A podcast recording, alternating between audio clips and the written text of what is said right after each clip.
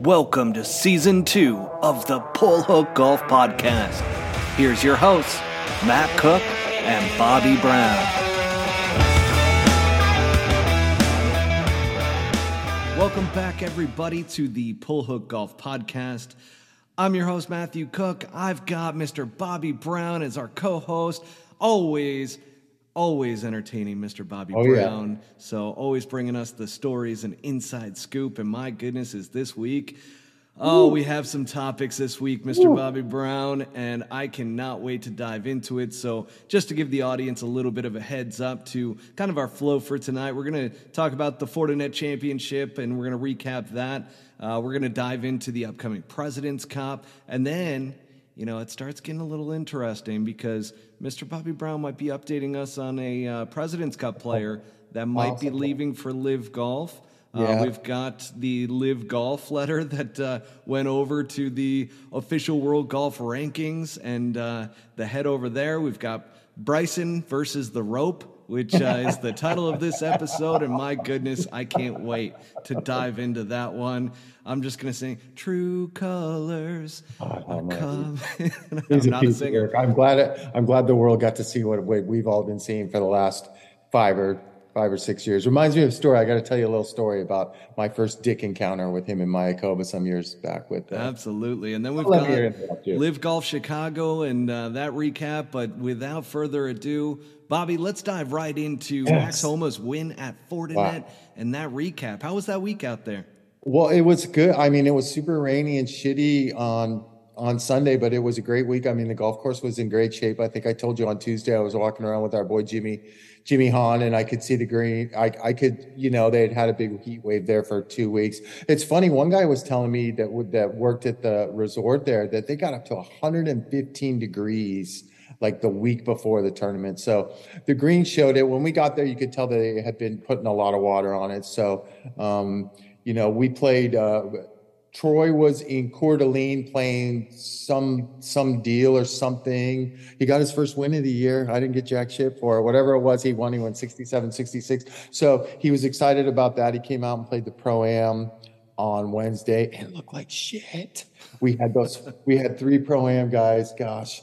And and uh, one of them was so fucking annoying. God, I don't want to talk shit about pro am guys, but you always get one guy that's like, we tee off on number ten, and it was it was eight in the morning. The ball doesn't go anywhere there. You know, you're in that little valley, and um, and it's cold, and the ball just doesn't fly. And he can control a driver that does not going to go farther than a little over 300 yards. So we're on the 10th tee, and this guy, you know, Troy pulls out driving. The guy's like, Troy, you're hitting driver here, and we're like, oh, here we go. And I'd happened to introduce myself to him a few minutes before that, and we randomly have a mutual friend that plays at this guy's club, Vaquero in Dallas, which is a pretty ritzy club. And don't ever let me do that again. Try and find common ground. Unless I know they're tipping me a couple hundred after during the round, I'm not fucking finding common ground. So this guy was a pain in the ass.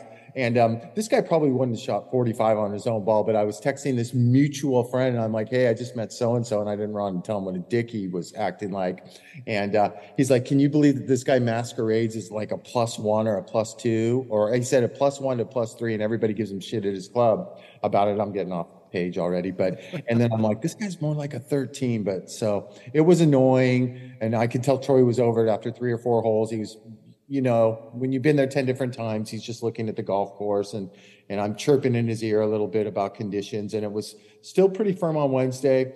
Um, uh, but he hit these three drives. Like I got fucking worried. Like on Wednesday night, I'm tripping out, right? Because he hit these three drives that were like fucking 40 to 60 yards right of the world, you know, and his coach is walking with us and I'm, you know, you're not, you don't want to say like, what the fuck is going on or what is that? But I did say that to his coach. I'm like, what is that? And he's like, oh, he's way underneath it. And, you know, his transition's all fucked up. And I'm like, so I went home Wednesday night and I was just like, blah, blah, blah, back at my hotel. I'm like, wait, didn't, weren't we in the second to last group here last year? He's just played golf for two days. He should be ready to go. So needless to say, when they come out Thursday, they're different players. But on Thursday, we had a, we were scheduled to go 157 or something like that. Yeah, and about guys a were half hour, yeah, half hour into play, we got the we got the big fog delay for about an hour and a half. So it's it's weird when you tee off at three o'clock. It's even weirder when you tee off at three o'clock for round one. What's even weirder than that is predicting that these greens are going to get firm and nobody gives you the fucking heads up that they watered the shit out of them Wednesday night. So we got, I got a caught a little off guard on that because the first couple of holes you're playing this major bounce and run out, and it's like, wait, did that just chew right there? Did that just dig in? You know, and it didn't take us but a few holes to you know, figure out. Obviously, he's got a ton of experience. I got a little bit myself. So we figured it out. And he didn't do anything fancy on Thursday. He got around there and one over. It was kind of, it was kind of one over right off the bat. And then he got it back. And then he fought it back to one under and he did what he needed to do. So I felt a little bit better, better than I felt on Wednesday night. So so there was a big, you know, this was one of those weeks there's a big difference between the morning wave and the afternoon wave scoring. So, you know, we got our chance in the morning. The next morning, he took full advantage of it. He shot three under. You know, I think, um, uh, who the hell, my memory's losing me, but somebody shot nine under the first day, didn't they? Justin they Lower. Yeah. yeah, Justin Lower went for nine. And I'm like, what golf course is he playing? And I know Max went for maybe seven and somebody else went for so too, but you kind of expect that out of Max. You remember how we were talking about who we liked last week, and I'm like, well, you know, Max names come, Max name's going to come up, but I like all the California guys, right? Because they know Poa and they've they they just put good on Poa, you know, especially really good Poa, and this was. So we got out there Thursday morning, um, took care of some business, three under, woke up, got I mean, excuse me, Friday. Now the greens are fucking rock hard on Friday, right? So the morning's not playing that easy. So it was, it just was random how they got it all. Sometimes I wish they would give us a heads up. Hey, we overwatered the greens or we did this or we let the greens go. So we swung into the weekend, um, four under. I want to say that the leaders got to 12 ish or something yep, like that. It was 12. It was home but, at 12. Yeah. So, but Matt, you could tell that this golf course was going to get hard, right? So the winning score. So I was thinking to myself, I'm like, well, the, the well, unless somebody goes bonkers crazy, and they really water these greens again overnight not to lose them, then we're close to the winning score right now. I thought it would be about 14 or or 15 under. So I was thinking, oh, good. You know, when you when you're when you're when you make the cut, it's a great thing, right? But if you're a little bit far back out of contention, you got to go Yahtzee on Saturday, and the big goal is to like get within five of the lead Sunday because you actually have a mathematical chance at doing some really good some really good things. So um, we started Saturday morning, made a couple quick birdies, got to six under, and then that fucking putter showed up again. I don't know what is oh, going on with the putting, and he did not make jack shit. He ended up pissing a couple back, finished the day, finished the day at four under. And uh, I was just like, oh, here we go again with this putter, you know, and it doesn't look like the strokes off or anything anything that I can see to myself, you know. But when your player comes back to you and you've heard it a bunch and he's like, oh, I put it a little bit back at my stance this time and, you know, my takeaway was a little longer, that kind of stuff. When you hear three or four different things now, I think it's, it's, it's, they're searching, right? You've been yeah, there before. We've all, yeah, he's tweaking a little bit for sure. And, but he kept his shit together. And then we got out there Sunday, uh, Saturday, I will tell you, we got, we got to play with that kid who who's pretty highly regarded out of college. We played with him Saturday and Sunday. Chris Gotterup. Remember the kid that was doing all the U.S. Open, super bomber. He didn't have his he didn't have his A shit on Saturday. That's for sure. You know, he had a hard time keeping um, driver and play. God, he hits it forever when he gets one, man, forever. He was probably, you know, he was usually out of play. He was he he he, he hits this kind of low penetrating cut, but I don't know if he was giving himself enough space. You know, because everything was going up right center and then like cutting and everything was a crosswind. We were dealing with the normal southwest to southeast wind. So, anyways, um, into Sunday's round. Never really got anything going early. You know, the forecast was it was rainy, it was windy, it was disgusting. And what happens to me on the 13th hole when this major 30 mile an hour wind comes in? I can't even hold the fucking umbrella up. So we finish the hole to go to 14T, and I go to put the umbrella, and it fucking shoots. No. A, a different page. And it's not Titleist's fault, you know but the fucking umbrella part comes off. There's fucking, I almost get poked in the eye. There's shit everywhere, you know? Looks like Edward Scissorhands out there, my umbrella. You remember that movie, Edward Scissorhands? oh, I, I do. Only as oh, old guy. Absolutely. Yeah. So, and Troy hates the umbrella anyways, right? But all I'm thinking is it's gonna, it's pissing rain like this, you know, we, we have a chance to do something good, maybe finish in the top 30 or top 25, make some decent points, make some fucking cash. Yeah. You know, more importantly, because now it's a now it's all about money. Every shot you're thinking about the money, and um, I was just so rattled by that for like two holes. And he he was you know what I was more rattled about? I was more rattled about the fact that I had to go 13, 12 or 13 more holes. And I was going to see all my buddies like a fairway or two fairways over. And they'd be like, oh my God, Bobby and Troy don't have a fucking umbrella and it's pissing, right? That's what that, that's what I was so irate about. So, um, uh, we made it through the round, man. We we he kept battling. He was hanging it even for the day, and then we got to nine. This fucking dog leg right to left. It's kind of a hittable par five. It really wasn't for us, honestly, with that wind on Sunday. But there's a hazard down the right, and he pushed one, just stayed out of the hazard, chipped through the fairway. Long story short, made fucking seven. Last hole of the day, and. uh and uh, I will tell you, midway through that round, especially like on two, three, two, three, and four, kind of the teeth of the golf course. Especially for him, he's had tr- he's had trouble with those holes in the past. You know, he's got. I'm going to say he's got a five footer, a five footer, and a three footer. The five, the two five footers were for birdie to get some momentum going. You know, to get maybe get to six or seven under par, and the other one was to save par. And they were all left. They were outside left putts. You know, and um, uh, fuck, they never had a chance, man. They missed like two. Balls. They missed like two balls low. Good news. Good news is he calls me in right off the bat on Really? third. Caught me off guard on this par five. I On a- called it. Yes, on 16. Let me tell you the only good part of my week. I got like th- two good parts of my week, and that was it. On 16 on Thursday, he's like, take a look. And I'm like, why is it? And it's a six footer. And I'm like, why is he having me read this inside left putt that I've seen on Poa annua Greens 18,000 times? So I go through my little routine and I pop back up and he goes, You got to go in a little right. I go, I go, yeah. And we were paired with Charley Hoffman, and he and me and him are good friends. So he tries to fuck with me. Earlier in the day that day, Troy made about a 90 footer across the green on two, where I wasn't even standing anywhere close. I couldn't believe it. Went in we walked by, and Charlie always says that, "Good read, Bobby." And I turned around and I go, "It's fucking Poa annua, Chuck. What do you expect? what did you really expect?" So he calls me in on this putt. He goes, "You got to go a little right." I go, "Oh yeah, it's going a little right." He goes, "You sure?" I go, "It's going a little right." He goes, "Inside the hole or outside the hole?" I go, "Definitely inside the hole." Boom, he buries it right. So um, the next day he calls us, so I was feeling good. I was, feeling. Yeah, and when he's over that putt, I'm like, I know this is going to sound corny to our our viewers and listeners, but I'm like, this is what I fucking do. I'm a Poa annua fucking Yeah. special. Put me on Bermuda, and I'll just flip a coin on what I think is going to happen because they seem to break three ways, and they always end, end up to be putts that are inside the hole, from my experience. So, um, so Saturday he calls me in on another one, um, which is on number three, and this one's a little funkier though, and it's to save par because he just missed the green with from fucking 88 yards with a 58 degree, which I don't know how that happened, but he came up and out of it, and it got into a bad spot, chipped it up there to like 14 feet pin high. And it's in a valley. So you have mountains behind and mountains to the side, and then there's the valley and where would be San Francisco and the bay and everything. So you know everything's going to roll off the mountains, right? And then wind up probably going to the low point towards the valley or the bay. So I'm grinding on this 14 footer and I'm like, I don't see shit. I can't see anything. He goes, You see anything? I go, No. He goes, tendency, left center, right center. I'm like, I don't see anything. It's straight. So he buried that. He buries that one too, right? So now I'm feeling really good about myself. And then we got to 14, this par three on Saturday, which was probably the easiest read. It was a four footer sliding left to right, you know. And he, and this was in the midst of his putting struggles. And he goes, You better take a look at this one. I'm not feeling too good right now. So I jump in there and I'm like, Oh, it's left edge, you know. And I'm like, It's a little three and a half footer for birdie to get us going. And he shoves it right off the bat, and misses it. So I did not get the fucking trifecta. I only got the derby. and Oh. but T57, Yippee Doodles, 18,000 in his pocket, four points. Um, and there's nothing, there's nothing worse than going back to your hotel room. I had a red eye that night, not till 11 o'clock. So I got an extended checkout and I was sitting there laying in bed and I'm like, okay, we got, it's time fucking for a new putter, right? Cause he always travels with this backup Odyssey.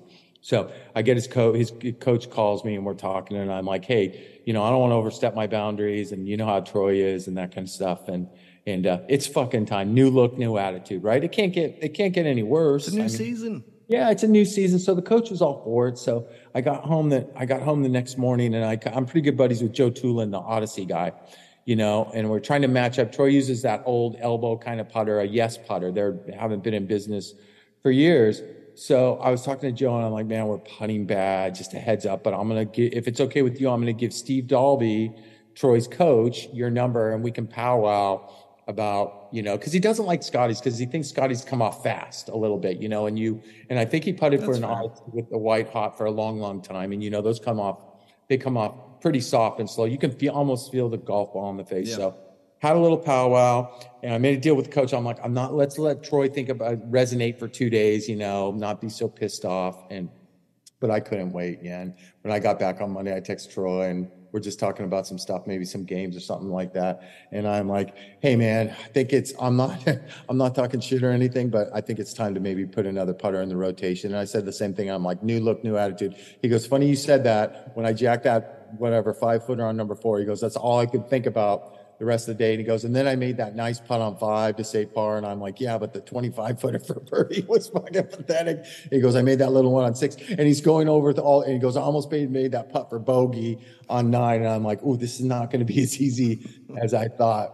But his coach got my back, Steve, a little bit. He talked to Joe Toulon. So Troy's got some hit and giggle. I think he plays with the boys on Friday, mm, Friday afternoons in Boise. And we came to the agreement that he was going to take one of those putters um, one of his backup putters out.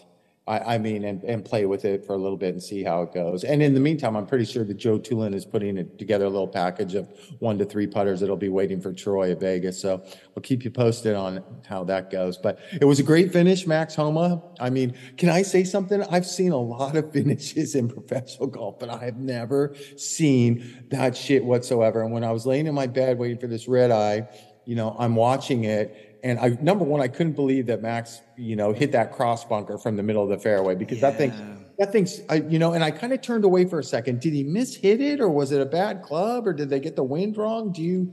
Did you watch I it? I, I didn't pick YouTube. it up from his. Yeah, yeah, I didn't pick it up from his swing. Yeah. I I kind of saw it and I'm like, whoa, it's, hang on a second, you're a little short. That thing there. is that's 10 that's 10 yards short of the front edge yeah. you know he was kind of in the middle of it so you know i don't know if they got a gust or if he he he probably man he doesn't miss hit many shots though right no. so anyways however it ended up there it ended up there and then where he chipped in from was if you were there all week it was really like burnt out and thin like there was no grass underneath it whatsoever right and that thing was going 80 miles an hour and he made it and showed some emotion and, and i'm and i'm thinking to myself what a great finish he's going to finish second right danny's got a little three and a half footer and when danny was over that three and a half footer they had max and joe greiner his caddy you know, and I'm like, what what are they thinking right now? Wow, what a great week. We finished second. Or what are you really thinking? Maybe he can jack this putt, right? Maybe we can get into a playoff.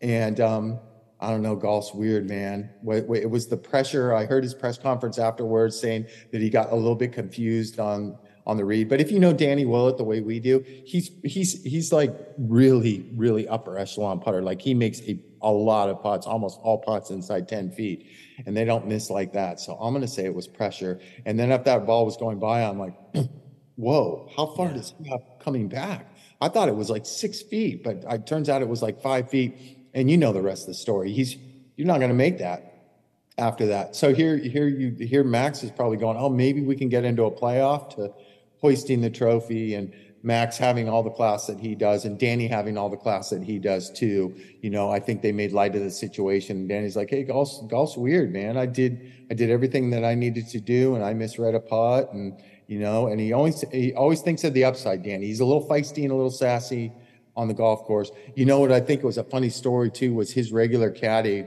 He had a different caddy on the bag this week, a guy that had worked for Thomas Detry in the past and a little bit with Haotong Li. and I saw him early in the week. I, I go, who are you working for? And he goes, I'm working for Danny Willett. And I go, well, where the fuck is Smarty? He goes, oh, he went to work for Cam Tringale on the LIV tour. Oh, like, oh, Smarty Pants is taking the easy money.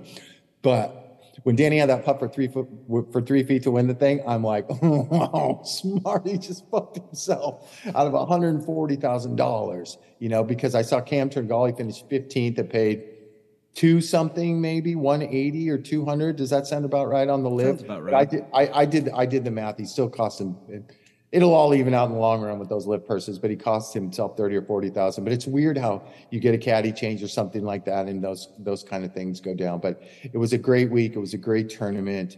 Um, they took really really good care of us. Uh, they always do. They spend extra money with our food and that kind of stuff. They had a couple concerts. They had um, a country guy on Friday night, Cole Swindell. I don't, I don't know oh, any yeah. country. I think he's pretty big. And then they had a band that my nine-year-old loves, a band called One Republic, played on Saturday night. There you go. So we had a lot of people. We had a lot of people out there on Friday and Saturday. You couldn't find anybody with the search warrant really, except for the last group on Sunday with the shitty weather. And um, uh, one down. I mean, we had, you know, shockingly, usually those rookies, that rookie class, you get a lot of guys that make a cut and a lot of guys that are in contention because it's that kind of golf course. It's not very long, you know, it's yeah. not like Torrey South or a Riviera where the cream kind of rises to the top. Anybody can get it done and be in the mix. But I think I counted only four or five true rookies, like true rookies made the cut, which was surprising. Um, leading the pack was Taylor Montgomery, that big stud that we've been talking about. Um, his dad is director of golf at Shadow Creek on a side note, and people have been raving about him for a couple years. He, he, he's super long. He drives it a little crooked, but somehow he gets in the hole. So he finished third right off the bat. Um, a kid, a kid out of Georgia that's highly regarded, top 10, finished ninth. His name is Davis Thompson, and great things have been said about him. Um, I'm going to say the only other rookie that had a good finish was a a, a, guy named I'm going to say a kid named Harrison Endicott, and his deal was he made the cut on the number, and he was the rabbit on Sunday and on Saturday, and we went into twosomes on Saturday, and the rabbit means there's an odd number of players. He had the worst score, so he goes out first, right? And he shoots 65 to put himself in contention to get a nine under, and I think he he finished there. So you know it was it was a good show. It was a show, good showing by them. Um, there was another rookie that's pretty that I got to see up close in the Corn Ferry Tour finals last year. His name's Austin Eckroat. Uh, you might know that name from Oklahoma State. He was a beast. He played with Matt Wolff. Um, he made the cut. I told you the kid from Oklahoma. We actually played with him Saturday and Sunday. Chris Gotterup let me tell you something about Chris Gotterup. He didn't have it Saturday and Sunday. He kept fighting. He is a 23 year old superstar in training that never, maybe dropped a couple F bombs and was pissed off the way he was hitting the driver and didn't make a couple putts. But man, he had the maturity of Troy Merritt of a 35 year old. So I look for, I look for big things out of him. The Dick Watch. Remember the two dicks? Remember I told you there were two dicks, Brandon Matthews and Brent Grant. So, so Here's my dick watch. Okay, dick watch. That sounds so good. Brandon Matthews. Brandon Matthews, super bomber, who drives the 18th green in Evansville, Indiana, wears the fucking beige belt with the black pants and everything like that. Reminds me a little bit of Brian Harman, like he's kind of a hunter, or maybe he's colorblind. I don't know. But um, uh, oh, the poor little baby was six over through nine holes and decided to withdraw. Rookie, rookie with WDs. And the other little, I was made for this game, fist pumper on every hole. Brent Grant, grinded his ass off, I think, to shoot even par, and he missed the cut by a couple shots. So, um, no harm, no foul but there. Bobby, he was meant for this what? game. What? He was meant for this game. Who was I saying? Somebody we were paired with. I was, um, uh, oh, there's an English guy out there named Callum Tarren. Do you know that name? He was a rookie no. last year, and he and he is. I saw him in the Corn Ferry Tour finals a few years ago, and he, you're just like, man, this guy, the ball makes another sound. Like he can get he hoists it, he hits it a long way, he hits the proper shot, he spins the shit out of it, and he was going after flags. He missed the cut, he was rusty. But I was talking to him about, you know, I'm like, he's like, oh, Daniel won another one, talking about my son Daniel. He's like, God, that's like five. What the fuck? And I'm like, I know, I can't believe it. And I go, about two holes later, we're laughing. And I go, it's funny. I asked Daniel, I go, um, uh, I go, you don't need to tell me who the good players are coming out of the Corn Ferry Tour. I already know that, but tell me who the dicks are, right? And so Callum's like, well, who'd he say? And I go, Brandon Matthews. He goes, spot on. And and I and I go, Brent Grant. He goes, fucking double spot on. And before I could say anything, he goes, I was meant for this game. a guy that's missing the cuts, walking down the fairway with two holes oh, to go. You gotta love it. Still having fun. And then and then we were past Brent Grant on one hole, and he had some chick out there with him, and she has nothing to get excited about. Let's put it that way. One of your typical uh, rookie Lululemon wearing girlfriends who are enjoying their moment following their potential husband around. But not all bodies are made for those spandex pants, and she Ooh. qualifies for that. But on another episode, maybe when I'm really sassy, I'm going to tell you the good things that Callum Tarren told me not so good things about this chick that has latched on to Brent Grant, but we'll wait and see if if he does it good, and and and, and, we'll bring it up again. I love after it. My after berating Ashley Perez last week, I got to take it easy on the. I can't really, I can't really say too much, but maybe I will let a little bit, a little bit slip. So that's kind of our rundown from Fortinet. It was nice I mean, one the bell. Yeah. You know, here I am. I took that long red eye. Can I say something about these red eyes? I thought I was a genius on Delta getting that seat, that exit row seat where you can put your feet out in front of you and there's nobody in front of you.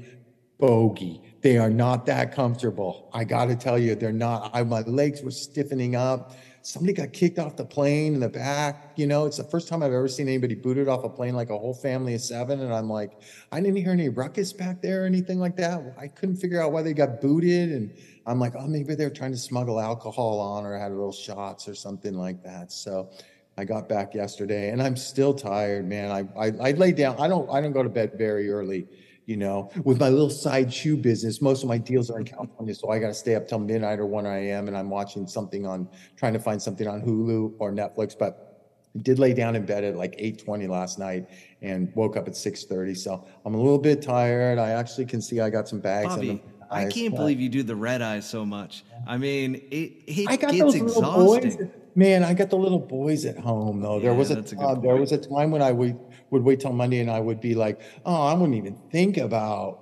leaving after you know I'm older. I'm 58 and I'm wasn't super fit out there, and I made a bad mistake of trying a new pair, pair of Air Max tennis shoes on these running club ones. Oh, bad no. mistake. They fucked my feet up.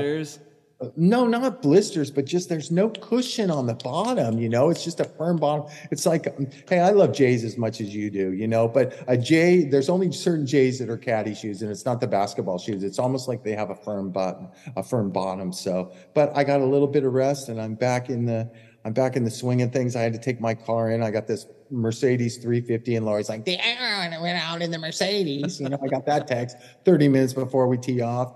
The Audi is not, you know, at 1400 PRs and still jumpy. And I'm like, oh my God, you're a school teacher. I don't fuck with you before you go to work. You got to have your head on straight. So I had to read her the riot act, but I took the Mercedes in because AC service, right? Yeah, it's about twenty seven hundred dollar compressor on the AC. So oh, now Oh, I'm no. really now I'm really mad at Troy for not making any putts.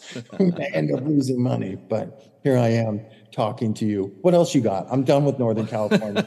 I need a week off. I, I do want to just I point out don't one drink thing. anymore. when the broadcast panned right after Max made that chip, and they panned directly into Danny Willett's face, and he just had this like, uh, like he couldn't believe what just happened. But he had a smile on his face, Did. and you just knew that like that jostled him. Yeah. And I go, Yeah. Oh, this, this three, right. po- this for whatever reason, whenever I see that length, I'm like, ah, he's got it. Like this, this is over. But with him, I sat there and I go, this ain't over.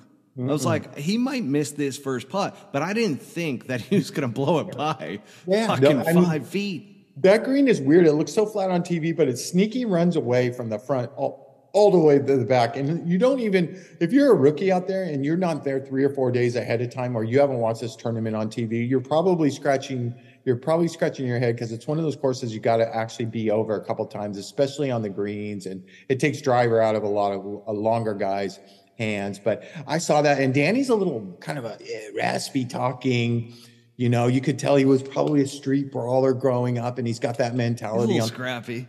He just He's looks scrappy. scrappy. yeah, he's scrappy for sure. I think you, I, I think he's probably gotten into a few brawls, and he's probably undefeated, maybe a couple ties or something like that. But he's always, he's always a kick in the pants to get paired with too, because he's he's bubbly and he's upbeat. God, he looks like he's on something. He's just, you know, moving 100 miles an hour all the time, and he's so into his golf, and he's such a hard worker.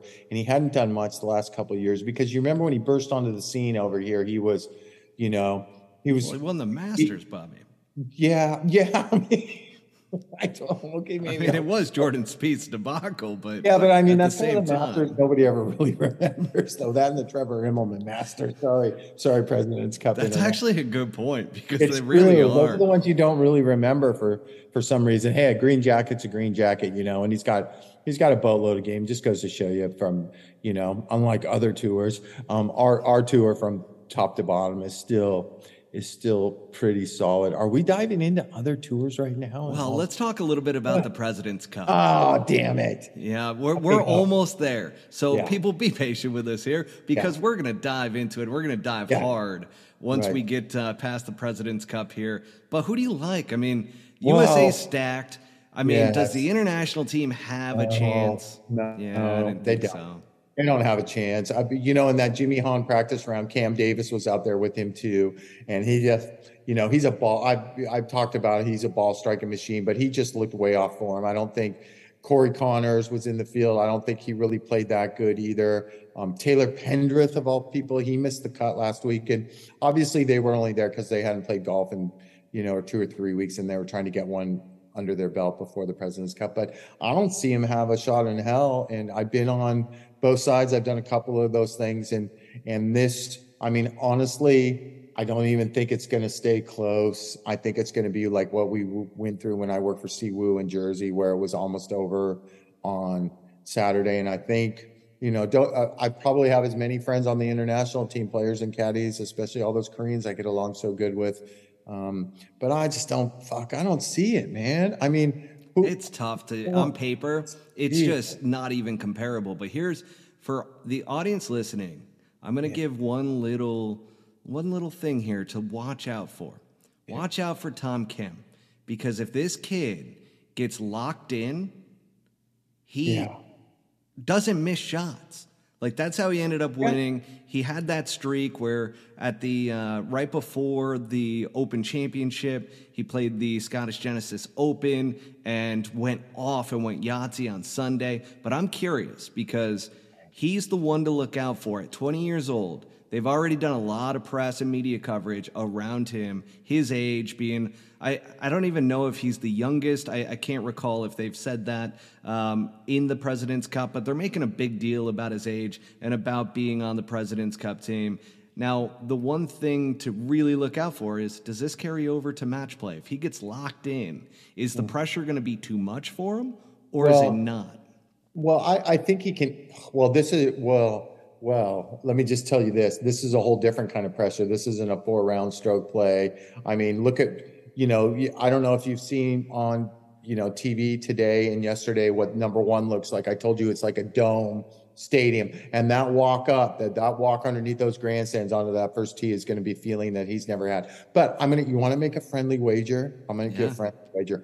I say that Tom Kim my over and under is a half a point. I'm going to give him a half a point in, and he's going to pair up with one of those Koreans, and I'm guessing it's going to be Sung Jae. Okay. So I look for him to get a half a point max. I don't care who you, you pay. Max. Wow. bet? I'm going to bet right now. I'm going to bet you 100 Yeah. penny Yep. that he get that my over and under is a point. And I'll tell you why. Koreans hate Quail Hollow. I don't know what it is. I've worked for two of the best, Siwoo Kim and Sung Jae Im, and I don't know what it is about them. One of them missed a cut and the other one WD.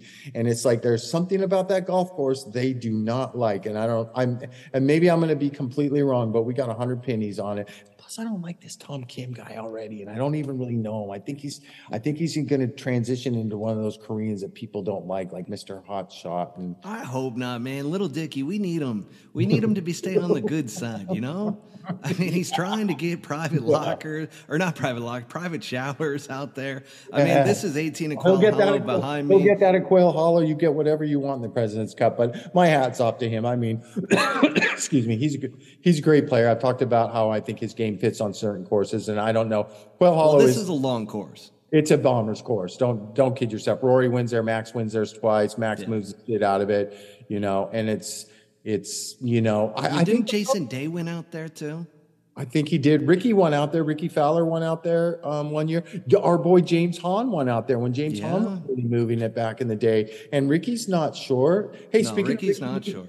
And he had a nice week at the Fortinet last week, if I'm not mistaken. He finished eight, eight to ten under or something like that. So he was right in the mix. New caddy, new attitude, back to Butch, like we were always saying. And Wait, maybe he went back to Butch. Yes, you didn't hear that last No. week. The news that he went back to Butch. Yeah. Oh man, I was in a cave last week.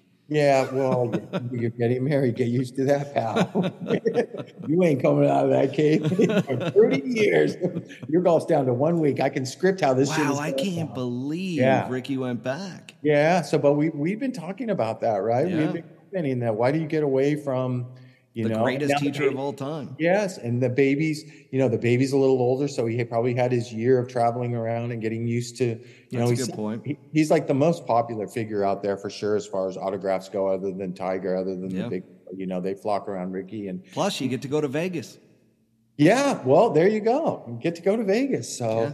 you know, you get to go in and see and see the see the legend himself, Butch. So it was hats off to Rickie for playing good. But back to this Presidents Cup, I think it's going to be. I think it's just going to be a bloodbath. It's going to be over. You know, there's guys out there in that American team that got something to prove. Billy Horschel and Max Homa are taking shit because if it wasn't for You know, if it wasn't for LIV, they wouldn't be on that team, and that gets those two guys fucking fired up. And I wouldn't want to deal with Max Homa. You know, I would say Billy probably handles it early better. Max got to be feel super comfortable on that golf course, being a two-time winner, though. Um, popping his cherry and there. coming off of a freaking win. And I mean, this dude just looks super comfortable. He, Four, he- four wins in the last 41 starts. He's winning at a 10% at a 10% clip. And I think I read that he was his first 88. It took him 88 starts to win one. It's funny. I see all those LIV guys, those paid LIV tweeters and that kind of stuff. And they're like, Max Homa wouldn't even make Dustin Johnson's team. And Max Homa's not even good enough for the LIV. And I'm like, Max Homa would be like the fucking fourth best player on the LIV. And he's certainly, I, I think he's better than Taylor Gooch. I mean, honestly, and Yeah. recently, the last two years, he's I definitely agree with that. Patrick Reed and fucking Perez is competitive. I mean, Perez played a little bit better and used a couple of his scores, but he's still bottom line as he finished fucking 31st out there, you know? Did anybody hit the jackpot like Pat Perez did? Hmm. I mean, talk about getting the luckiest break ever by DJ, bringing him in. I know I got a little scoop. I got a little scoop there. I can't. It's it's more of like rumor. Can I spread rumors? It's scoop. I got it from a good source, but the scoop is is that Dustin, Dustin is getting fed up with Pat and his loud mouth and his antics and woe is me and that kind of stuff. And he gave me bigger scoop that Dustin's not a big fan of all this uh, social shit he has to do with LIV, like go to these welcoming parties and get all dressed up and be, he, you know, he's the face of that tour, right? It's basically is. Dustin Johnson, Him and Cam. Yeah, it's the Dustin Johnson Cam Smith tour, and I can see Cam being in that situation more than Dustin because Dustin keeps to himself and he's not. He's not comfortable being social, you know. That's just the bottom line. So this source. That's why he drinks and rips rails. I mean, it makes sense. I can tell a real good president story about Jersey and rails and the American team, but I just did. Caddy and Caddy and player brother. Jimmy came in on a private jet from a friend. I know all about it, Johnson. Could oh. turn good with me. So, so, so this guy, this source was telling me that that, and he's pretty close to that Dustin Johnson team. And he said Dustin could just would, would just take us hundred and some million after four years, and if this team thing doesn't blow up the way he thinks it's going to blow up, he he might just cash out his chips and and call it a career, and that would be a huge loss for them because honestly, they're not. You Three can't. years, Bobby. Three Yeah, was it got. three? Oh, okay, so we think it's three, but nobody said his contract. It could be four. The source told me that these contracts, some of them are under lock and key, and it could actually be four years. And he's waiting to see how this team thing's going to go down um, next year. Which the same source told me we're going to get a little taste of how this team thing's going to go down in their championship that they have coming up at Trumpy's place in Doral here after the next two tournaments. I think they go to Bangkok or something in a couple weeks, and then and then um, Saudi Arabia. But I feel, uh, can I tell you the one thing I noticed most about the Fortinet? Not one peep, not one word was spoken that I heard all week about the LIV tour. So it's like everybody out here is like over it, like, okay, let them go do their thing. And it just seems to me that if you don't pay attention to their tweeters, that they are losing a little steam, perhaps. And people are like, man, this is the same thing we see every single week. It's Dustin Johnson. It's going to be Cam Smith. It's not that anticlimactic. I know J- Peter Uihlein put the squeeze on him, and I know the the dominating team of the what are the ace the Acers, right? No, the aces. Aces. I don't do that on purpose. I know you don't. the Aces, how much I'm into it. You know, they're dominating team performance. They it was close again last week. Fat ass Perez actually helped out a little bit. I heard he got. I hear he's going to get some disciplinary action. I talked to a caddy that caddied in LIV last week. I'm not going to mention his name, but he made a lot of money, so you could narrow it down to about four of them. And he said this drunk crowd, these drunk crowds are fucking starting to get annoying that they can't pe- get people to shut up and they're yelling shit in players' backswings. They're yelling shit in players' backswings that aren't in contention.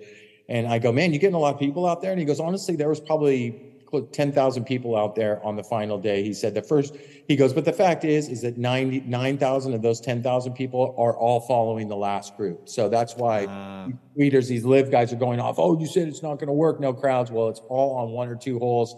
And then he was telling me, he's like, man, if you you you can go back and see Phil Mickelson and Bryson DeChambeau play, and he's like, they're literally six to ten people following them around if they're not in contention. So, like I said, nobody said anything at Fortinet about it whatsoever. It's like You know, guys, it's it's kind of the been there, done that tour. Other well, than Cam, now you're starting to see though that like everybody is bringing it up over the President's Cup because yeah. it's like that topic that it's like, well, guys aren't playing, the teams are weaker and so forth because of it. It's like no, like the U.S. team is stacked. The international team, yes, they they got a little bit hurt of because of it, but at the same they time. Lost. It's yeah, like every question lately has been around right. LIV, but it was nice to have kind of that reprieve. And I think it's because LIV was actually having a event. And everybody that was so LIV golf focused was looking at that versus all the questions coming in around you know Fortinet, and I, I definitely it was enjoyable to experience everything because I mean, shoot, my Sunday was LIV golf, it was the Giants, it was Fortinet, right. and then it was the Yankee game. So didn't I, I see mean, you went to an ASU game over the weekend? I did. I went Saturday. Didn't yeah, he get I, fired? I got season tickets. Didn't, didn't oh, yeah. get fired shortly thereafter for all the one, one, one, Oh, it wasn't the shenanigans. I mean, they were just they, they played terrible. I mean, yeah. and it's the first Pac-12 team that's lost to a MAC team in uh, the, the entire history of the Pac-12. So it was kind of embarrassing. And what's hilarious is that like the first half, he, he didn't open up the playbook all that much, and yet they're getting destroyed. They're getting beat up left and right. And when you play so conservatively, and what's very interesting is that the AD at ASU was his agent in the NFL. Yeah, I read that. And so they're great buddies. So like that has to be an awkward conversation. Hey man, we got to head into a different direction. Oh, it, and then obviously, I mean, you have the out because there's the allegations that went on. But I was talking about this actually last night at a dinner. I I don't know why. I mean, the athletes now are making money. Why are there still these allegations going on in these investigations? Like money's just flowing throughout. Like you can hide it so yeah. well through, you know, the likeness of a player, selling jerseys, hats, whatever it may be. Like I don't understand why the NCAA is still going down that path. It makes absolutely no sense to me. I mean, it's part of the it's part of the game. Anyways, it's funny. I was talking to I was having breakfast with last week with Troy's coach Steve Dalby, and his son was a it was his son was a long snapper that went through some tryouts and that kind of stuff. And I guess they had a wide receiver or um, a split end or something come off his team that is at a major college. I'm not going to mention it, but he was telling me the stories about the mom getting a brand new house when he signed oh, with this yeah. and that kind of stuff. So it's like it just goes with the territory. You know, going back to the President's Cup and Billy and Max getting snubbed, saying that you know, think about this though because um, uh, I think there's I think Patrick Reed's wife has a burner account. She's kind of famous for it. It's called Just oh. Golf Facts or something like that. It's everything great about Patrick Reed and how stupid everybody else is. But if you think about this, Patrick Reed, Bryson DeChambeau, and Brooks Koepka, they would have never even come close to qualifying for that team, right? They would have had to lean on Davis to get a pick. So you can. Th- yeah, that's a good point. Remember how Davis on his podcast is like, hey, a couple of those guys that win are fucking cancer in the locker room, right? So that's probably Bryson and flip a coin between Brooks and Patrick Reed. You know, would they have even got picks anyways off of past reputation? I would say it's got to be Patrick Reed more so than Brooks. Brooks yeah. actually seems like he can get along with people, even yeah. though he likes to play this to. role that yeah. like I'm an athlete, nobody else is, so go screw yourself.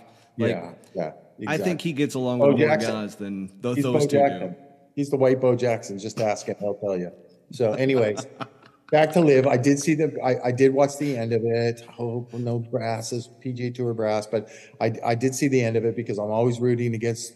Um, I was rooting against Dustin, but you could tell that that that Cam was in control of the golf tournament, and he's a tough he's a tough puppy. He's a tough puppy to beat. But I did notice what this caddy was saying about you know them, you know Pinner, Sam Pinner, Cam's caddy. If you saw on national tel- on national television, Jesus, did I say that? YouTube, on YouTube that's far from national. Oh my God, put my foot in my mouth a little bit more.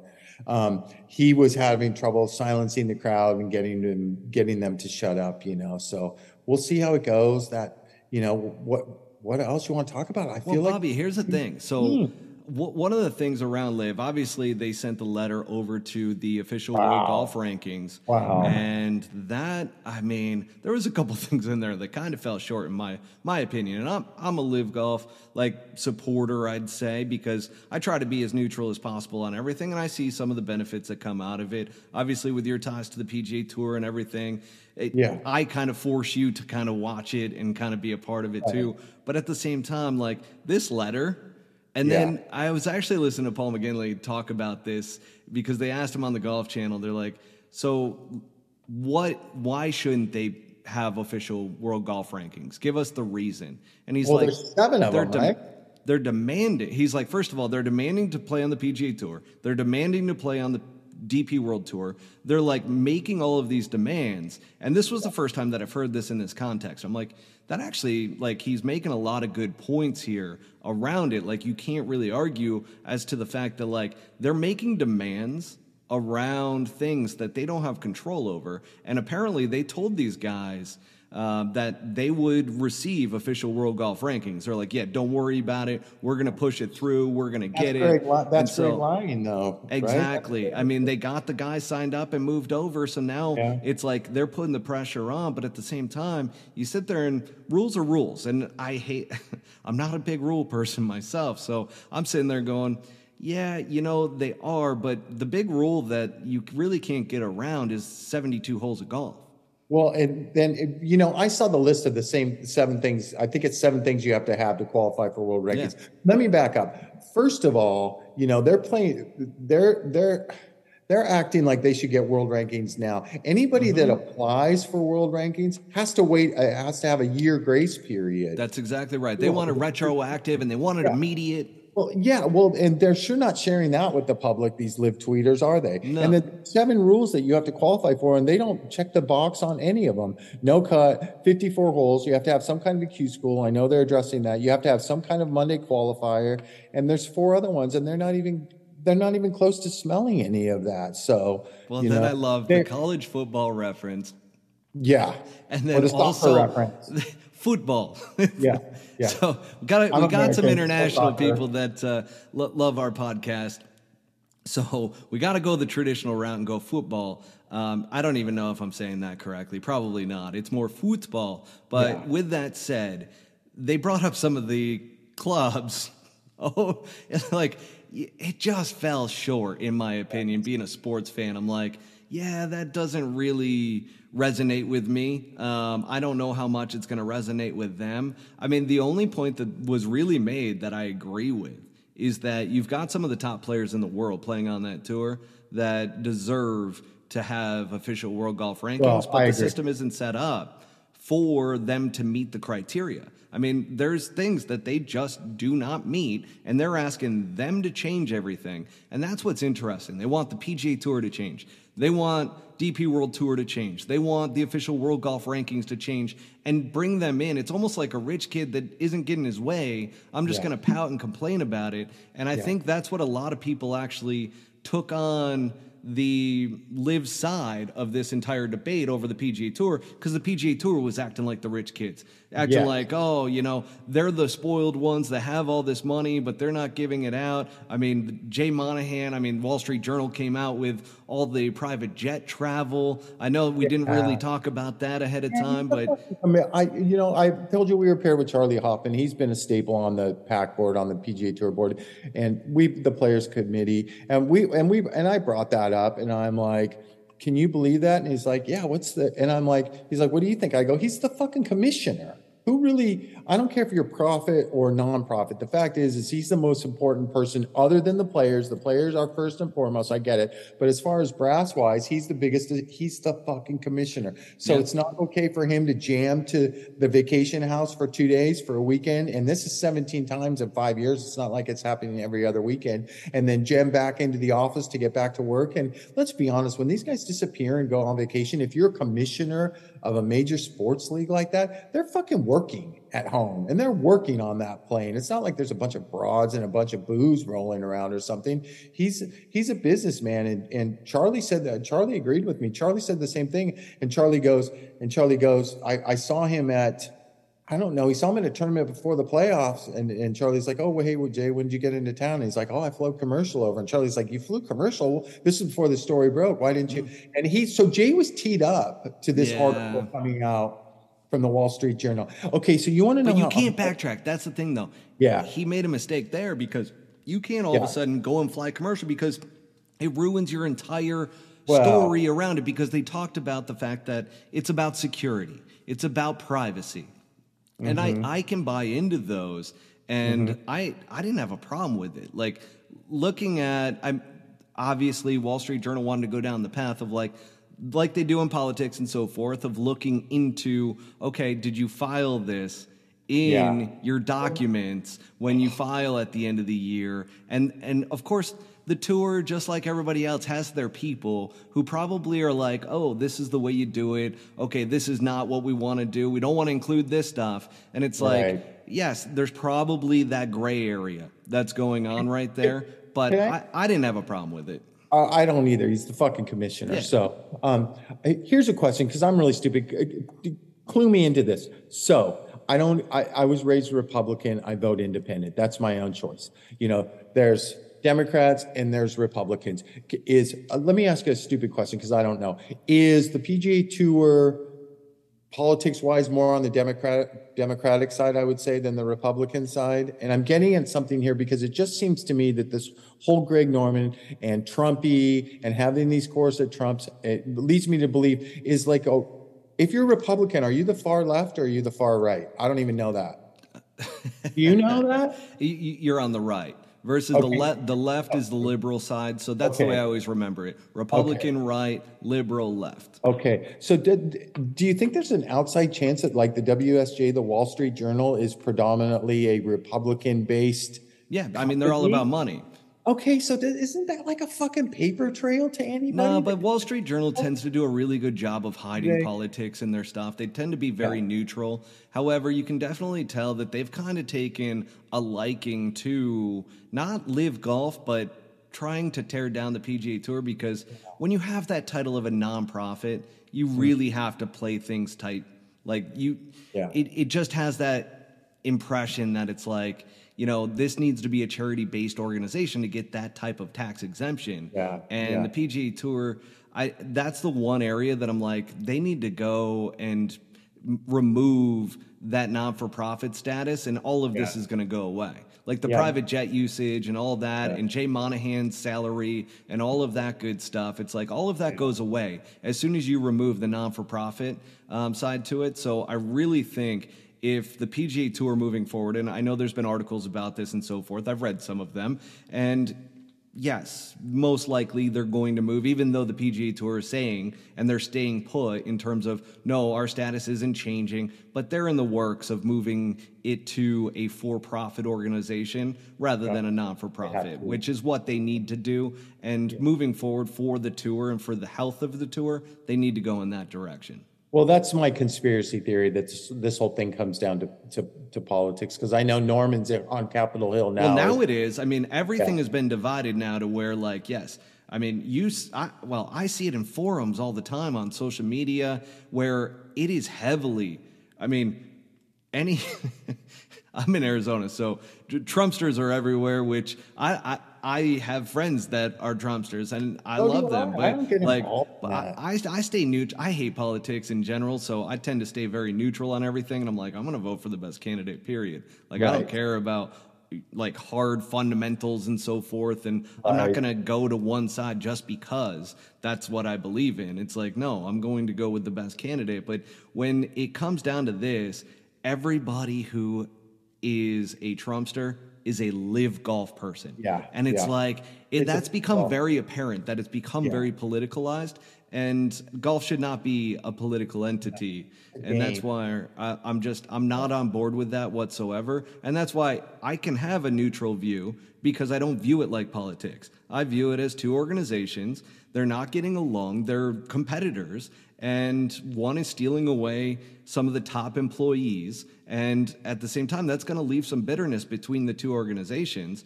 and they're not necessarily going to work together on stuff and there's going to be some bad blood which is why I try to stay as neutral as possible. But talking about that, now, you don't believe that they should get official world golf rankings, or do No. you?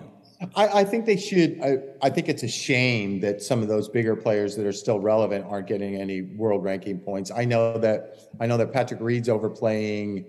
Is it what the French Open? This Oh, is- yeah. His travel schedule has been so- nuts. Yeah, so so much, and he's well, he's bubble boy, right? He's number fifty. So if Augusta, if he doesn't get into Augusta, if they whack that past champions thing, and he falls out of the top sixty, I think it might be sixty across the board now. If he falls past that, he's not getting into he's not getting into any of those majors. So so much for the, you know, I want to stay at home and you know give my daughter some more Snickers bars and that kind of stuff, you know. So that's, I think that's bullshit. Hey, I didn't tell you, but I'm good friends with Andrew Getson, lefty, Phil Mickelson's coach.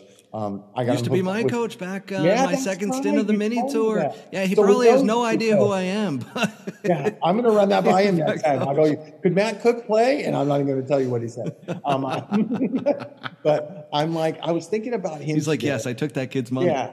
I hadn't seen, you know, you see, you know, you, you hear about Phil, and usually you would see pictures of Andrew in the background as coach. So I'm like, I'm going to reach out to Andrew, and he was giving a lesson to somebody. I think he's still at Grayhawk. Yep. He comes back and he's like, Hey, man, I haven't talked in a while, and that kind of stuff. And I was just more like talking to him to see how he was doing. But I really wanted to know how I've heard it from caddies, but I wanted to know from his perspective. He's a straight shooter, you know, Such a good dude. Well, he's such a great guy, but he, I couldn't, you know, he's a good friend of mine, so I couldn't ask him too many deep questions because I tried to go there a couple times, but he gave all the right LIV answers. And he basically came down to this. He's like, Bobby, it's great because you get whatever you want. You know, if a player wants something or if a coach wants something or a caddy wants something, because I know Brooks Koepka went on record and they were asking him last week, hey, what's the biggest difference? And he went into this big thing about, oh, the caddies are treated like human beings and they get great food and they can drink. Can I just say, set the record straight? We're treated fucking great on the PGA Tour. If you would have saw our lunch spread at Napa this year, there's a reason why players come down and eat with us a lot of them you know because our food is just as good as upstairs and they don't have to deal with the other players that they're competing against and everybody wants to hang out with the caddy because we got we talk shit and we got the scoop on everything You're also in leave- fucking Napa. I mean, I told my Yes. fiance Alyssa, I was like, listen, we're going to be married next year, so let's go ahead and uh, make that trip out to Napa. She's Yeah, in. Yeah, so you, you, are going to be seeing book now. me. Shit's expensive. you better book now, pal. Best Western Suites, two hundred seven dollars a night. God damn it! Are you kidding I'm going to rent an RV.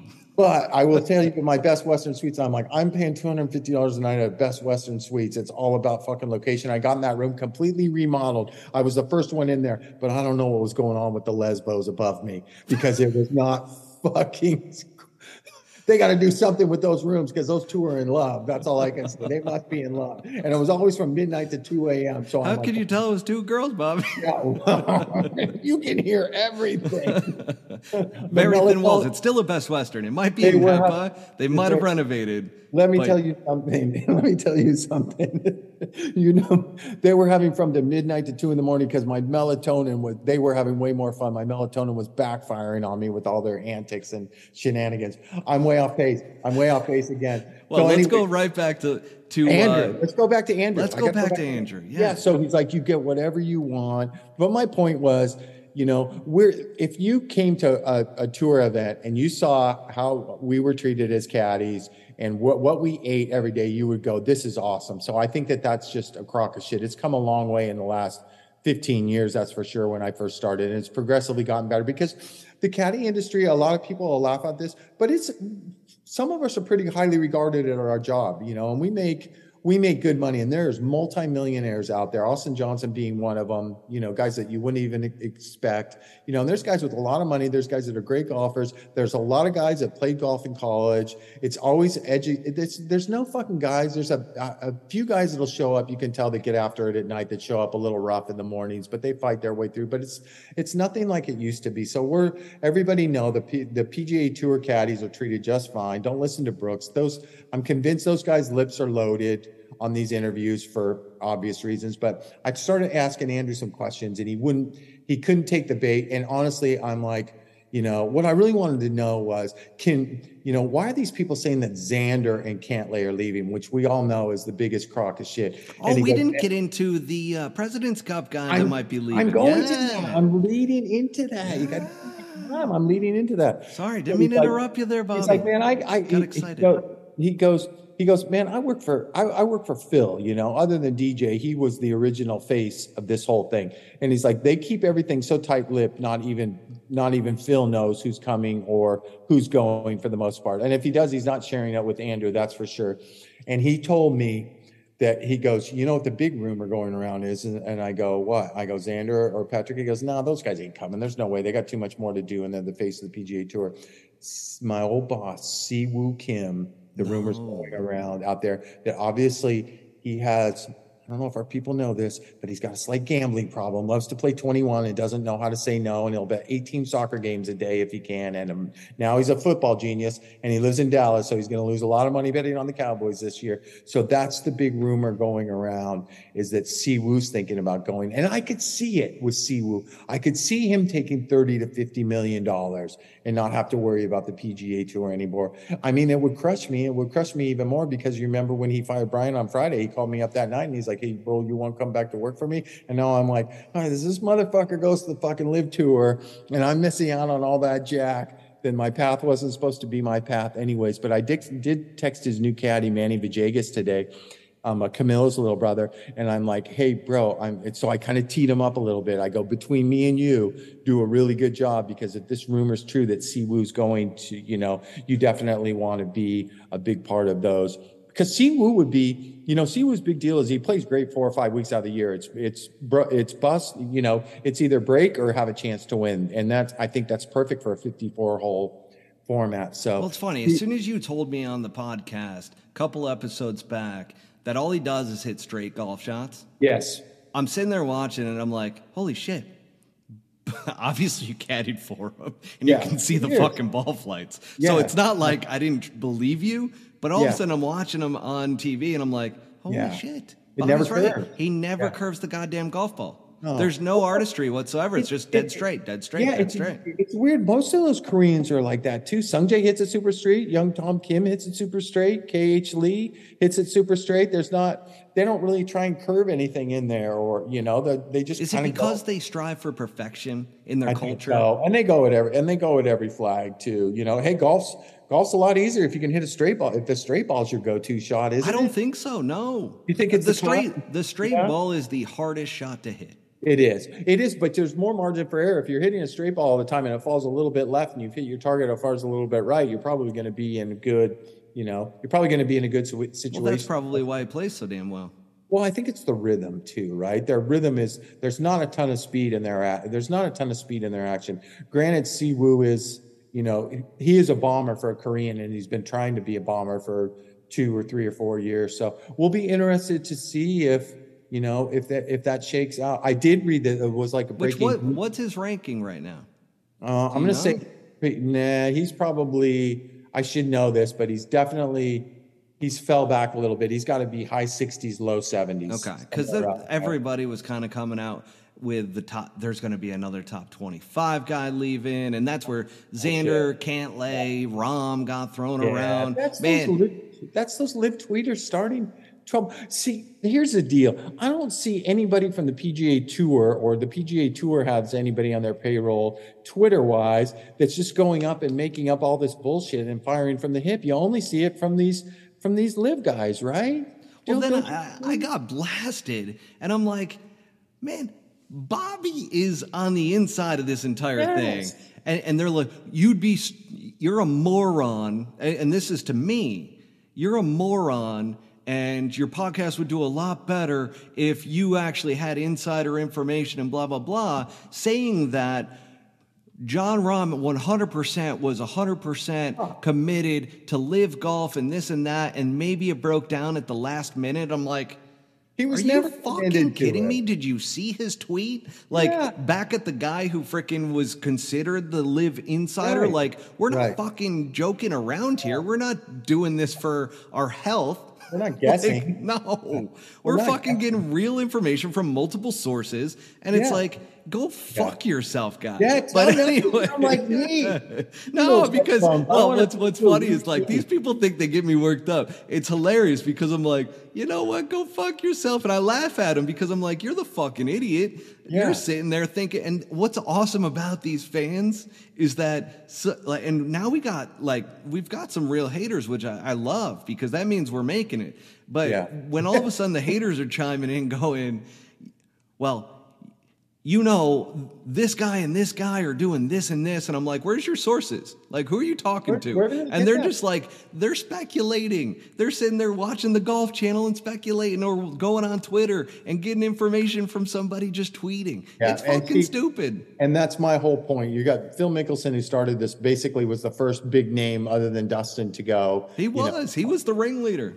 you know and if and if they're not telling him anything if he you know and they and phil's coach who's with him 12 to 14 hours a day if you've ever seen them together they're they're inseparable. I mean these guys they're just shooting from the hip. They're just they're just causing problems is what they're doing. Go I love with- it. I Yeah, fucking love it though, Bobby. I love the drama. I love the shit that goes on. Like this has been great for media. It's been great for us because we get to sit here and talk shit about it, and it's fucking phenomenal. But let's How talk about- about, good wait, old wait, Bryson. one more thing Oh, oh, One- more on. well before we get into the big social I mean, I want to get into that one because Yeah. I love did that. See, did you see that Patrick's law, uh, Patrick Reed's lawyer that's that's doing the lawsuit for him against the Golf Channel, Brandon Shebley, got suspended from legal practice in D.C. for some shadiness from like ten years ago or twelve years ago. Oh, So, that's shocking, Bobby. Yeah, nice hire. shocking.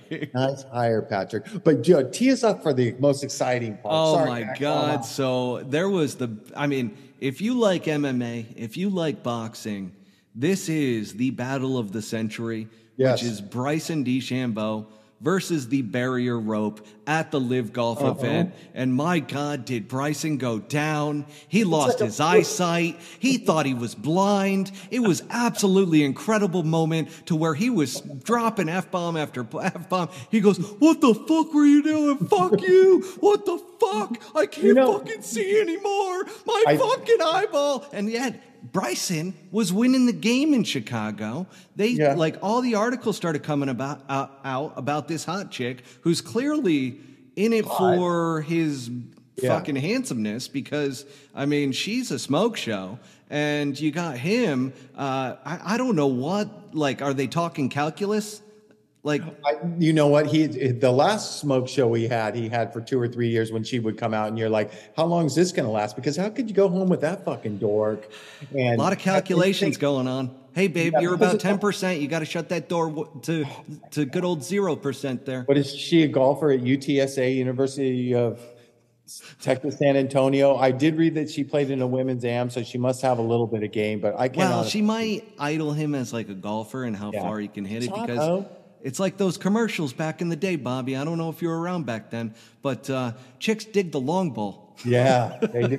I was, a, I was a- I was around a lot before that. But you want my two cents worth on the whole Bryson versus the rope thing? Yeah, give it give it to me. Well, number one, you know I don't like that caddy, you know, with his long socks and his colored pencils and that kind of stuff. And I just want to tell him face to face, if you're using colored pencils on the greens, that's breaking a USGA rule because when they change these green, when they change these books on your green diagrams, you can't use any colors. You can only use pencil mm. or, or pin, and it has to be black. Because the fact is, and I it wouldn't surprise me if this team DeChambeau was cheating a little bit out there because he was so into those greens books and those slopes. You could color code in red, orange on four, five you know, purple six or seven percent. But the one thing you learn as a caddy, as an experienced caddy, is guys don't hit it straight all the time, right? You're constantly lifting ropes. So if you see an experienced caddy and player come from underneath the ropes, watch what the caddy does. He leads, he holds the rope. He rope. holds it up, yeah. As, and he waits until player A is all the way through and out of the way. And then we let it go down. And I can tell you how many times I've done that thousands of times in my little measly career.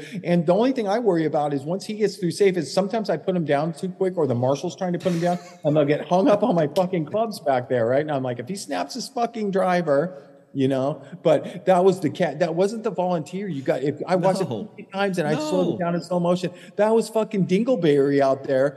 Let it go down on his old man, on his own man. And I'm like, oh my God, what a fucking shit show. Bobby. And the way that, the way that he hit the ground. But the most impressive thing is that little bitch, the way he grabbed the towel out of his caddy's hand because he knew his fucking caddy did it. He and clearly could see. he knew his fucking caddy did. Are you all right? No, I'm not fucking all right. I can't see out of my. And he's holding his left eye. Did you notice that? And he goes, I can't see out of my right eye. And I'm yeah. like, man, I don't even think that got him that bad. And he's down. No, it got him on the forehead. I mean, oh, I, I, I Truth be told, folks, and here is a humbling moment. I have tried to get under a rope before and yeah. I've missed like that. Yeah. And it doesn't hurt. It's just no. embarrassing. It and like that's the thing. His pride was hurt. But then yeah. what he did to the poor, I mean, the guy tried to help him up. And he's like, I can't fucking see. And it's like, how bad are you going like how bad are you going to make that poor guy feel? Because it wasn't his fault, the volunteer, yeah. or I don't know if they're, I mean, LIV's throwing money at everybody, so I don't even think they have volunteers. That's yeah, probably an employee of LIV. Yeah, that dude, that dude's making bank, maybe 250. He's getting mm. that money. Just fucking holding ropes. Apparently, I wonder if a rope guy can get fined, but if you replay it back and move it in slow motion, you're going to see that this was nobody's fault except for Bryson. He misjudged the level yeah. of the rope. And if I'm to analyze this, I yeah. mean, the rope clearly was, it wasn't Goliath. It was definitely yeah. David. And you, David fucking smoked him right in the head. Yeah. Yeah. Well, you know, the only it's early in the week is when those ropes are tight, like on Thursdays and Fridays. It wasn't even tight. There's a whole setup crew that travels with the PGA Tour, and they're pounding those things in, and they're tight. But by the time Sunday rolls around, when you're in certain areas where the driver's going to land or going left or right, those things are loosened up pretty good. But to me, it was clear as day that the fucking caddy shot the rope a little bit too early. Bryson misjudged it, almost lost an eyeball. But all of America got to see what a little bitch he is. I'm going to tell you this story in 2008. 2018 when I want I want to say it was his first or second year out, and I was working for Siwoo when we were at Mayakoba. I think I shared this like when I was when Mikey was on the show. Yeah, but I think so. But we we're playing through the first round, and Siwoo's missed a uh, missed a few. He ends up missing a few greens, you know, pin high right or pin high left, and Bryson's got putts right. And so Bryson's going through his whole thing, but I'm not talking about Siwoo missing a green by 10 yards. I'm talking about this fucking far off where Siwoo's looking at this thing and he's reading it and Bryson's tracking his line. He's walking in and out of his line doing his own thing. And so after the first time, Siwoo looks at me and he goes, he goes, what the fuck, bro? And I'm like, oh, see, he's in his own little fucking world. We should know this. We've been paired with him before. So the second time it happens, now Siwoo is not speaking good English at this time. And he goes, this fucking guy don't know I players champ. He hasn't win jack shit out here. He give me no respect. He only worry about him. Third time it happens, and we're playing with Zach Johnson. Now Zach Johnson notices it too, right? So the third time it happens, Siwoo tells me, gives me a fucking direct order. You will tell this motherfucking guy he don't walk in players champ line. He wait for his turn. I play golf too, not just him. We threesome, bro. Threesome. You tell him that. So Zach hears this thing and he goes, uh, honestly, Bob, I think that's probably something that Siwoo should have a conversation with and not you. And I go, the problem is, Zach, is that the communication. Siwoo can't say what he really wants to say unless genius Bryson, who barely got through calculus, I heard, and was life and death to graduate from SMU. Thank you, Josh Gregory, his college coach, for that inside information that people you know.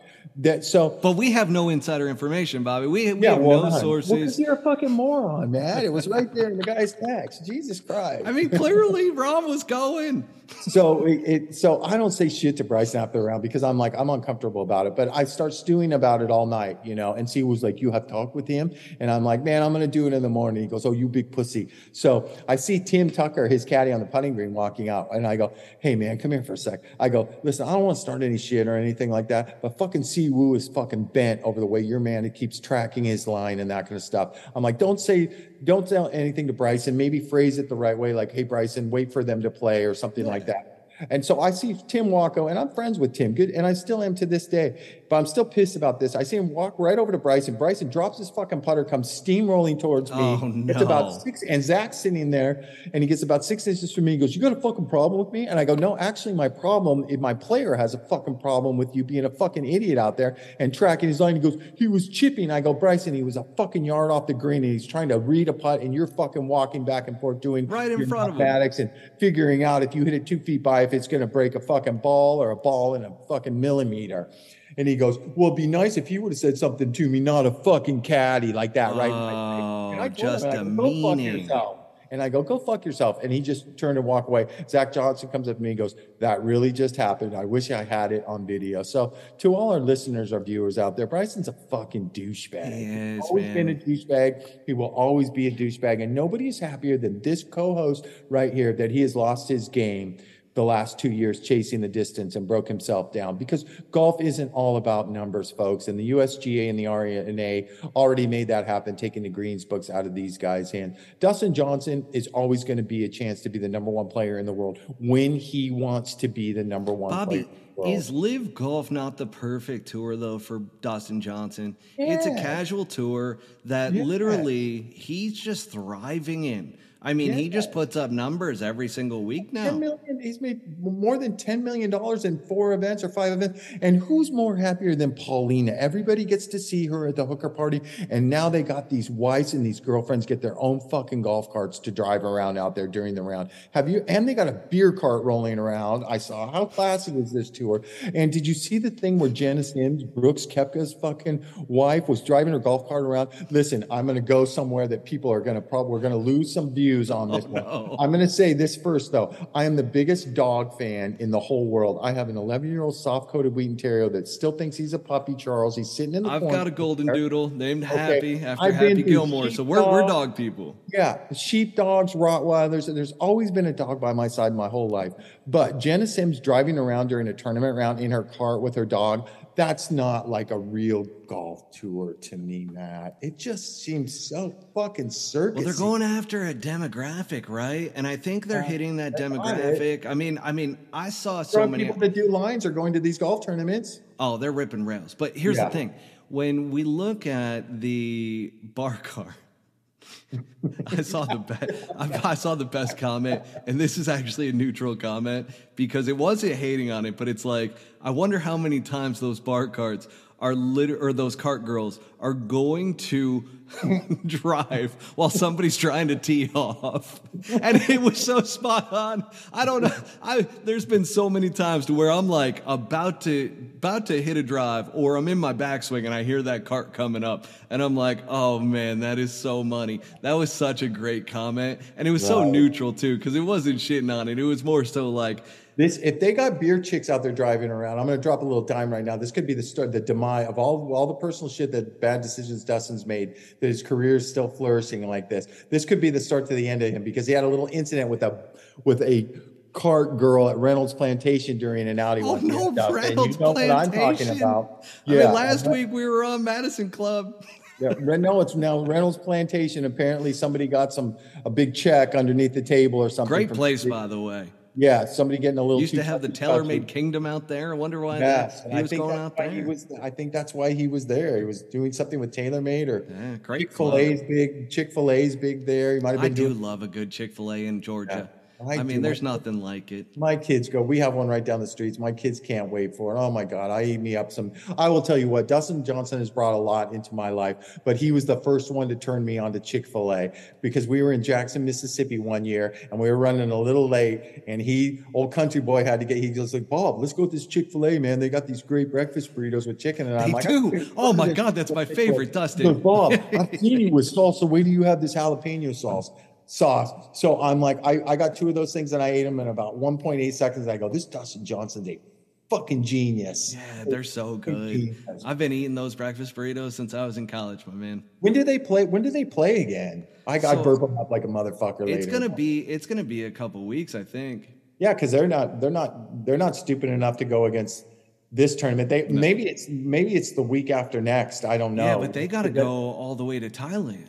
They Yeah, is go that to what it is? Bangkok. Bangkok. Yeah, maybe it is. Maybe they. I'm gonna have to check because it would be right up Greg's alley to schedule it against a tournament like Jackson or something like that, who gets some good players but doesn't get anything that the you No, know. he's he's done it very smart. I mean, Greg is a good businessman. I'm not going to lie, but at the same time, that hard on for the PGA Tour is pretty apparent. I mean, he's pretty much made it well Hey. known.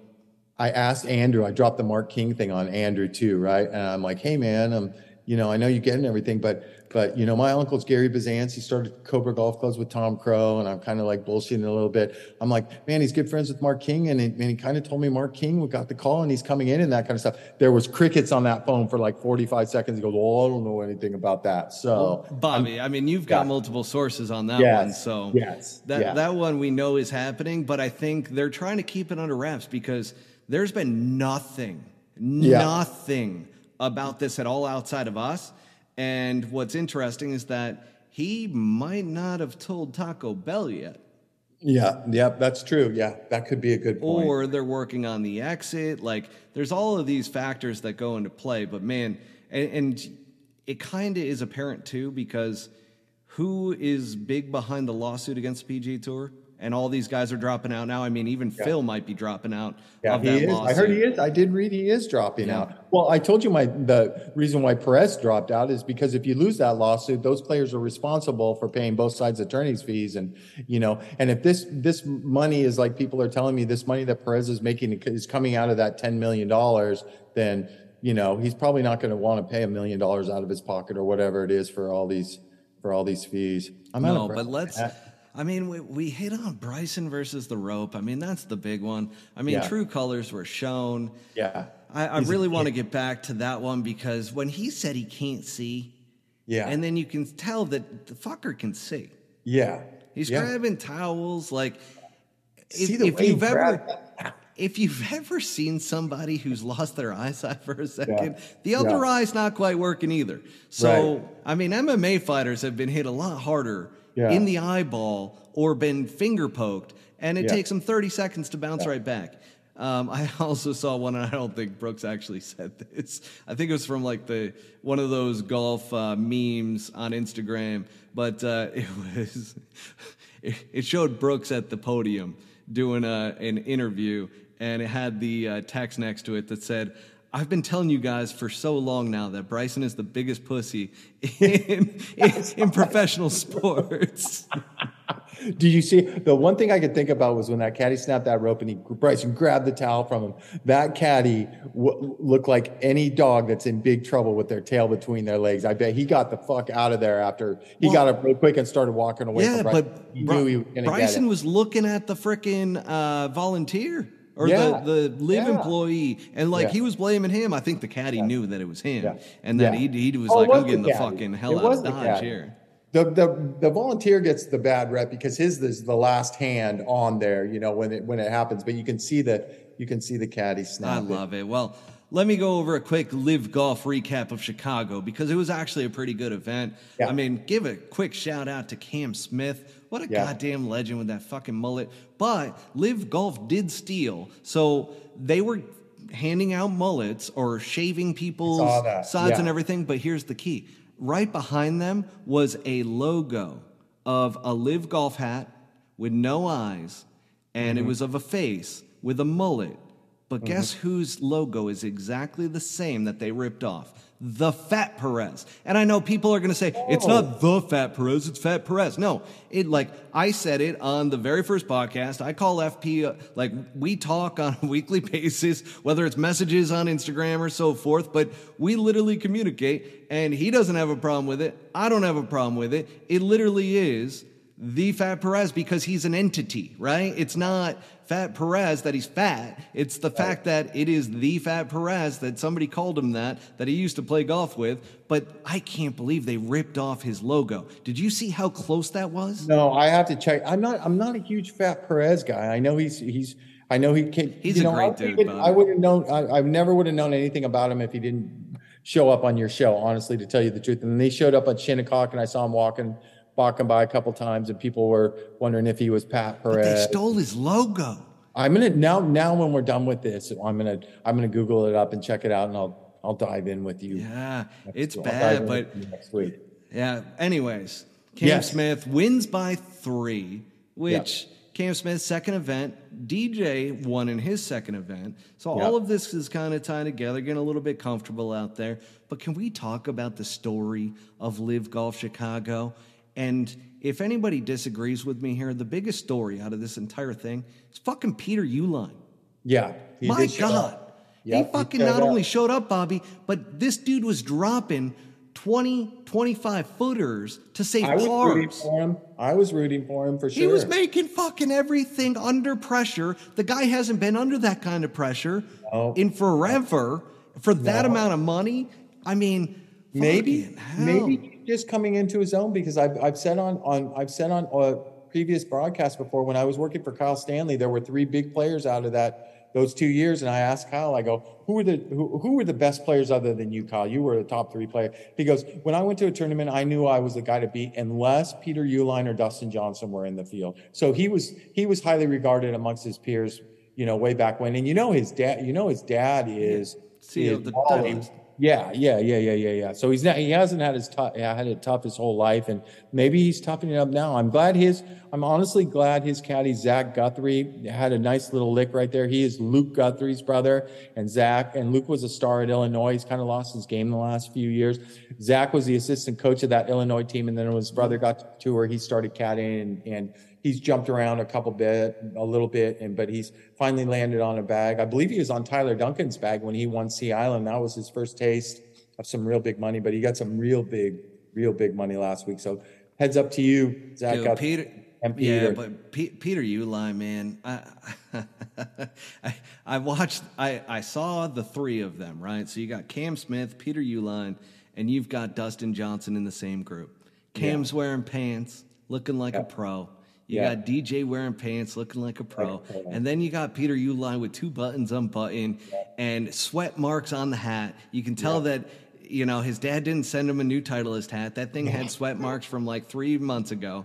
And he's just wearing the same thing. He's got the casual golf, FootJoy golf shoes on, and he wearing shorts. And I'm sitting there in, at the very beginning of the round. I'm like, oh man, if this is like, if this tells the story right here, we've got uh, two pros playing with an amateur. But Yeah. my God, was I so fucking Amateur impressed. good. He was money. And when I say money, like this guy was fucking dropping 25 foot putts for par. I'm like, and left and right. And I'm just like, dude, you got some fucking balls to be out there playing with Cam Smith and Dustin Johnson and to play this way. So Yeah. shout out to you, Peter Uihlein, because you fucking became the man at the Yeah. LIV Golf Chicago. And that was my biggest takeaway from that. Another amateur that played really good was this guy named Chase Koepka. He kicked the shit out of his older brother, Brooks Koepka. Let's end it on that. That's a mini hit. Oh, Let's end it on that. And then the Aces win four straight, so uh, Yeah. they're they're Dynasty. just dominating. But Dynasty. Bobby, once again, Thanks, thank bro. you so much. Have Thanks a great rest of your me. night. Check Absolutely. in with you. Check in with you next week on our little President's Cup recap, and then we'll get Let's ready do for it. Jackson, Mississippi. Have a great night, buddy. You too, Bobby. Thank you for tuning in to season two of the Pull Hook Golf Podcast. Make sure to hit subscribe and go to www.pullhookgolf.com for more